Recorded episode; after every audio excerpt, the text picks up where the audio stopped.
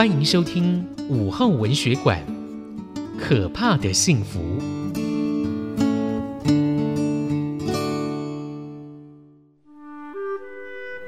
在开拓者星系的第五行星，铁灰色云雾笼罩的天空下，两个男孩子正在儿童足球场上踢球。一个人当前锋，一个人当门将来练习射门。看我的射门！我我接住了，我接住了！耶！赫尔，你有进步哎！看上去年纪比较大的男孩子罗本，似乎不介意自己的射门被接住，反而称赞了对方一下。这也难怪，因为他们踢的是没有任何竞争性的足球。整座城市只剩下两个男孩子踢球，哪里能竞争呢？练习练习罢了。儿童足球场虽然比较小一点，但对于两个孤零零的球员来说，还是显得太宽敞，也太寂寞了些。罗本，换我当前锋。好，接球。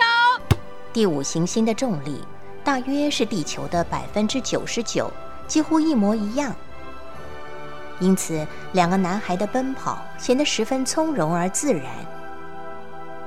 与地球接近的环境条件，让这里成为人类发明跳跃航法、实现星际旅行之后最早殖民的星球之一。但曾几何时，人却一个接一个的离开了。球来了！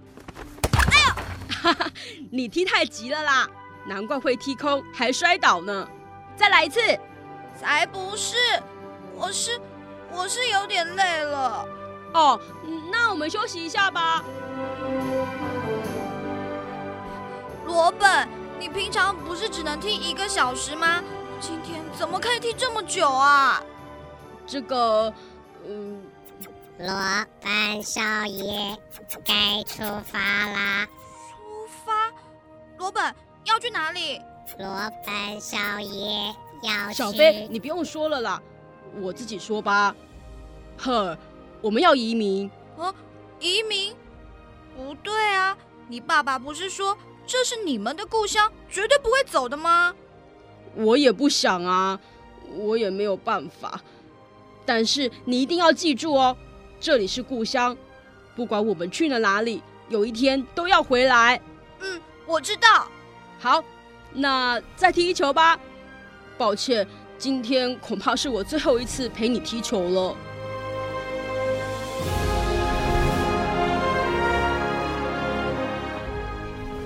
讯息、电磁波，即使走过长远的旅途，却无法超越光速的极限。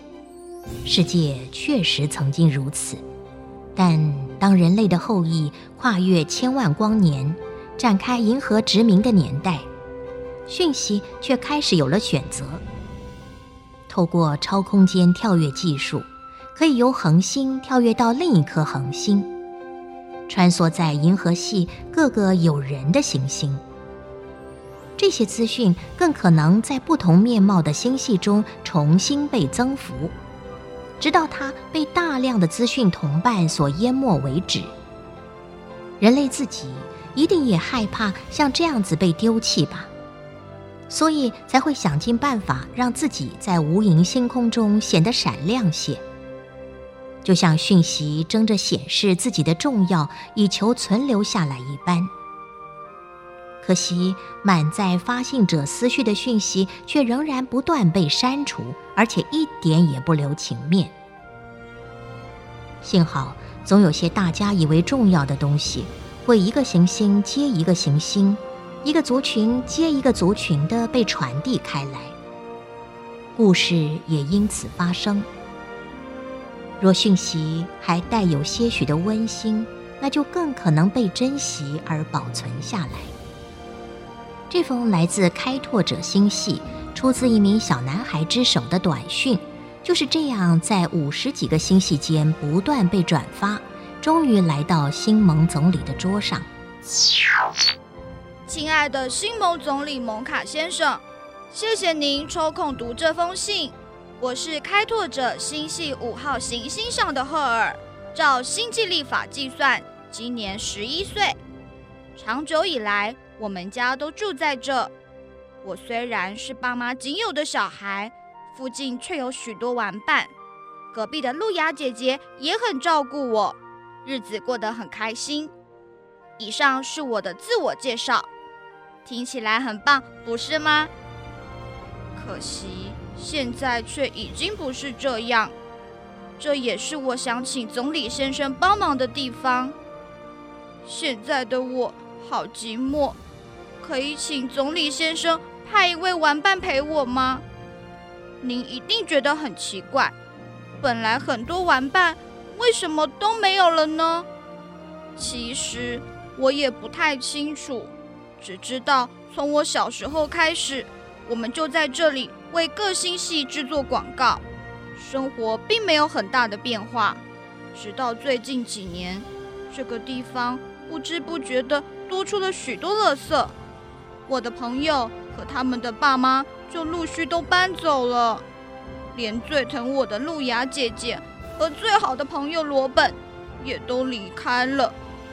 看到爸妈成天发愁，我心里真的好难过，也好寂寞呢。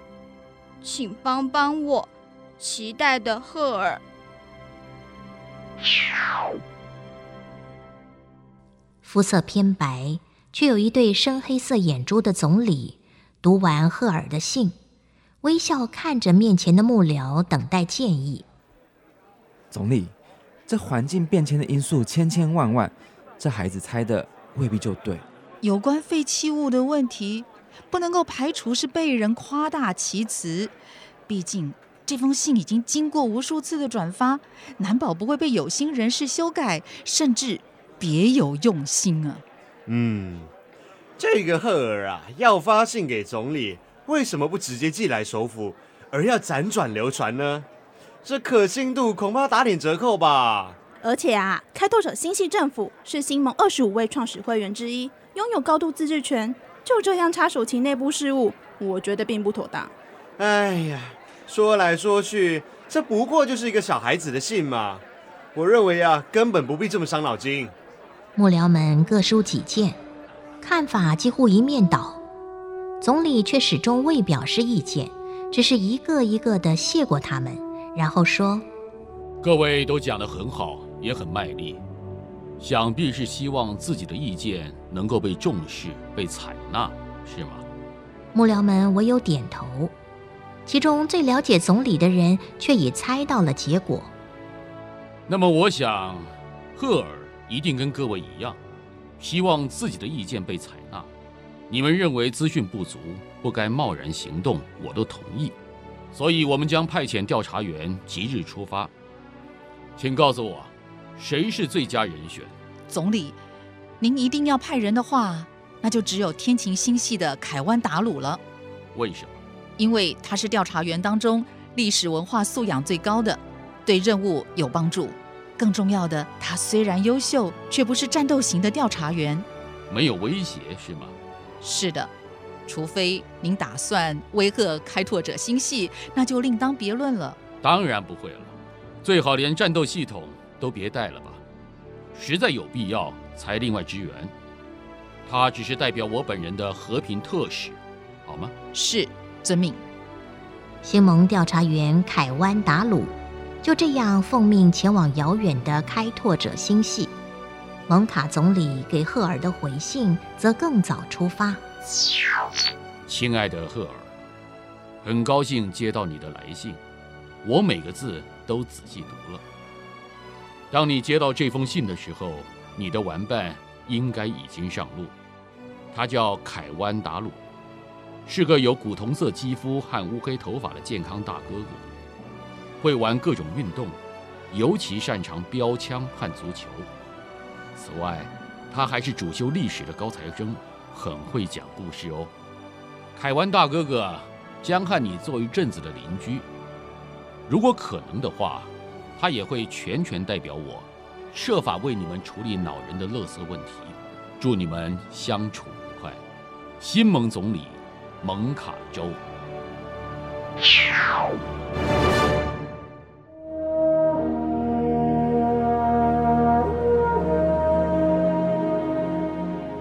新航梭的外观给人轻盈灵巧的感觉，事实上，它的材质也的确很轻，质量跟体积的比，即使满载状态也不到零点二。人类不断地追求轻，无论是星系之间的跳跃飞行船，或者星系内的太空船，都力求轻量化。各类轻巧的发明，也让人类轻松过活的梦想逐渐成真。然而，人们心底的空虚、彷徨和灵魂深处的凝重、沉郁，却没有随着外在世界的轻而变轻，反倒加倍的浓稠起来。究竟是为什么呢？问这问题的人近几年越来越多，像凯湾这样的文史研究者对此更为敏锐。在这样的时机，接下前往开拓者星系的任务。凯湾的思绪不由得被勾起，却也没能力做出结论。于是他只有进入船舱里的实境放映室，聆听百年前先知的呼吁。喜欢历史的他，每当思绪纷乱的时候，一向如此。警告的钟声响起来了，早就响起来了，难道我们听不见吗？不，我们只是被贪婪蒙住了耳朵。当资源多得用不完，科技力量远远超过你我需求的那天来到，人的价值就要如浮萍般失根飘起，人心的渴望也将因为过度廉价而丢弃一旁。要什么有什么，那是幸福时代，不错。却也是可怕的。在那日子来临前，不先思考生命本质的话，届时我们若不是害了自己，就是会把自身的迷惘与混乱转嫁给别人。早年的学者们并不承认盖恩先生的哲学地位，他却一次也没退缩过。在身临其境的光影中，盖恩先生的演讲会场你真的在放映室里重现，浅显的用词，急切的口吻，竭尽所能的在阐述着他的思考。奚落的群众则零零散散的把凯湾包围在其间，这是哲学史上重要的一刻。盖恩先生被称为哲学家，却有人认为他是个煽动家。教授，您觉得呢？盖恩呐，他算是哲学家吗？我看还比较像什么奇怪宗教的教主吧。当银河时代刚刚开启的时候，盖恩先生的警告就是这样子被多数人忽视，拿他当一回事者，凤毛麟角。然而许多年过去。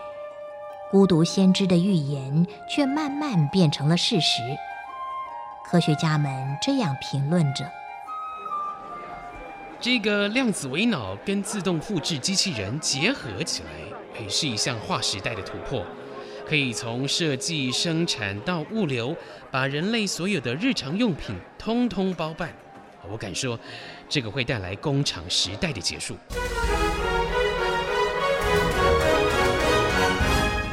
工厂的倒闭，让星际失业率一下子升高了百分之六十，造成了一场小小的恐慌。不过，新盟政府决定发给所有民众每人一百亿新币的消费券，什么都可以买，很快的就平息了民怨。对于最近这一场小骚动，教授您觉得呢？我认为应该干脆取消货币制度，所有产品让大家自由申请。不过，新盟那些老古板。应该是听不进我说的话吧？啊啊，对了，我用了消费券，买了注射用的量子机械，可以把寿命延长到三百岁，以后可以多邀请我上节目啊！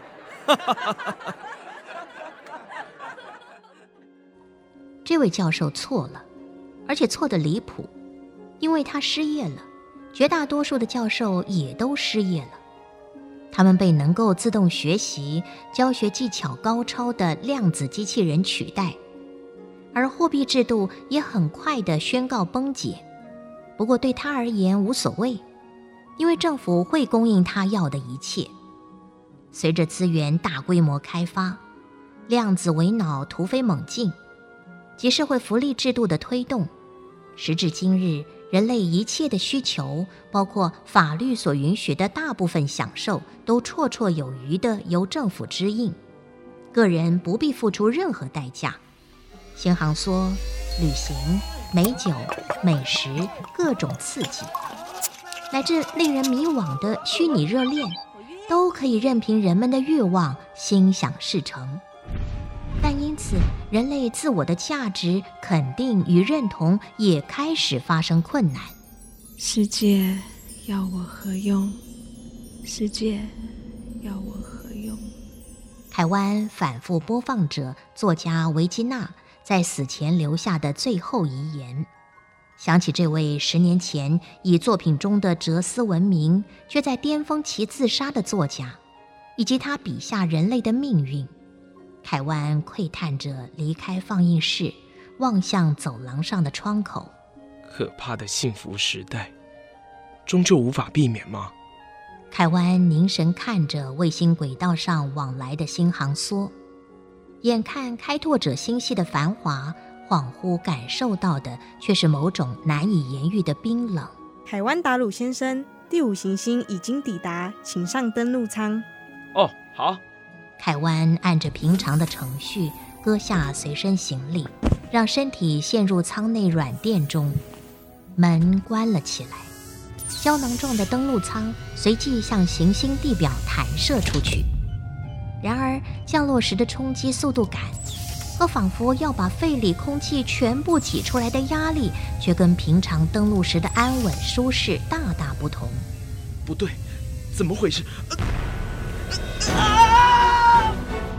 强壮的凯湾脑中闪过危险的讯号，遗憾的是，撕裂耳膜的巨响却在下一瞬间把意识完全打乱，丝毫不让他有应变的空间。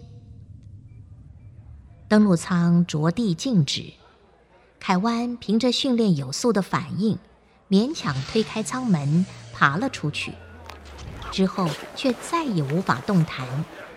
嘈杂的人声成了他昏迷前最后的记忆。先生，先生，您怎么了？额骨流血，糟糕，一定是气压调节出了问题。气压？那一定是氧气，不妙，这样下去的话，脑部会缺氧的。姐姐，姐姐，再说一次嘛。嗯，好吧，我再说一次，这是我们星系最基本的常识，不可以忘记哦。所谓广告的定义，必须满足两个条件：第一，必须有明确的广告主；第二，是以非直接的方式进行宣传。女性的甜美声音就像天使般悦耳，朦朦胧胧地传来，似乎在谈些关于广告的事情。凯湾想要坐起来，却发觉身子不听使唤。只有尝试借着思考，让意识一点一滴凝聚。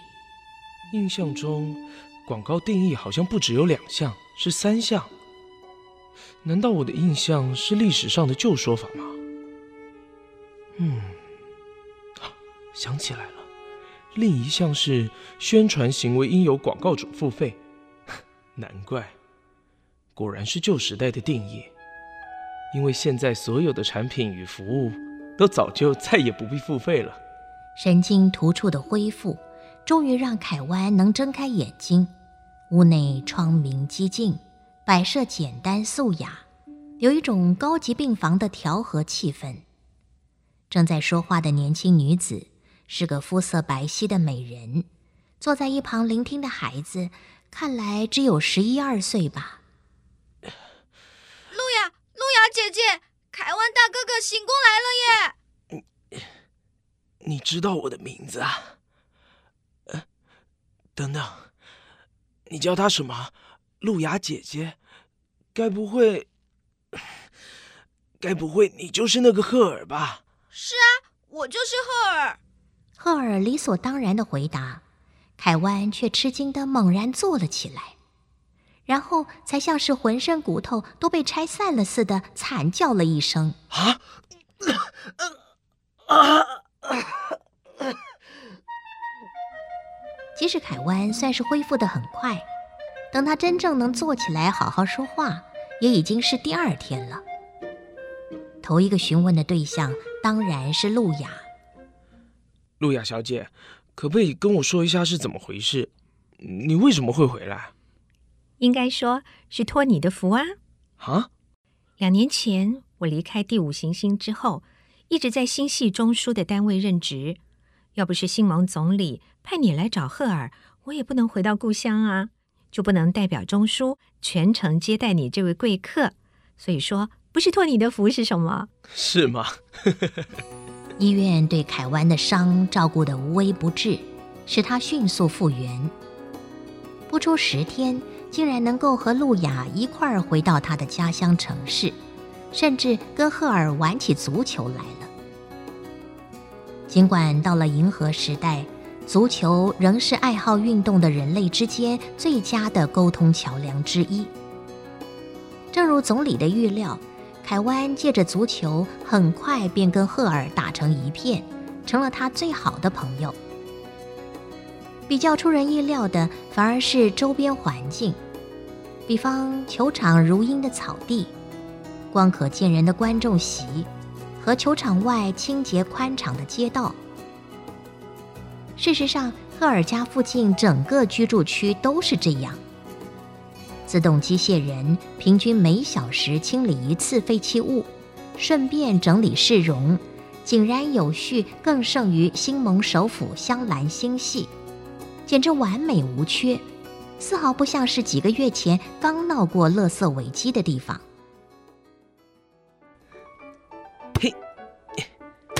来，我们练习短传球。好，嘿，对，就这样踢过来。嘿，嗯，可以了，休息一下。嗯，我看这个球场很棒嘛，在这里踢球啊，感觉球技也提升了。是啊，是啊，三个月以前，路亚姐姐带着中树的工程队回来，第一个恢复的就是这座球场，真的很厉害哦。才一个晚上睡一觉起来，就变得好漂亮哦。城里其他地方也是这样，只有空气污染最困难。经过两个多月改善，才慢慢变成现在蓝天白云的样子。赫尔的说法跟凯湾在新航梭三个月航程中所收到的情报其实大致相符，只是环境美化的进度和成果还是让他有些难以置信。不过，在他抽样造访位于第三、第四和第五行星的居住区以后，终究是没话说了。匆匆几个月过去，逐渐习惯在这儿生活的凯湾，甚至觉得，若能在这种人口稀少、宁静清幽的地方常住，还真是一件不错的事情。凯湾终于完成了他的第一份调查报告，传回香兰。总理的幕僚们看到内容，普遍认为这件事可以到此打住了。但总理却大笔一挥，才是要凯湾在开拓者星系多观察半年。这对赫尔而言，的确是称了心意。而凯湾与路亚交谈的机会，在赫尔小弟有意无意的帮忙下，也渐渐的多了起来。不知不觉间。第五行星南半球的时序已经入秋了。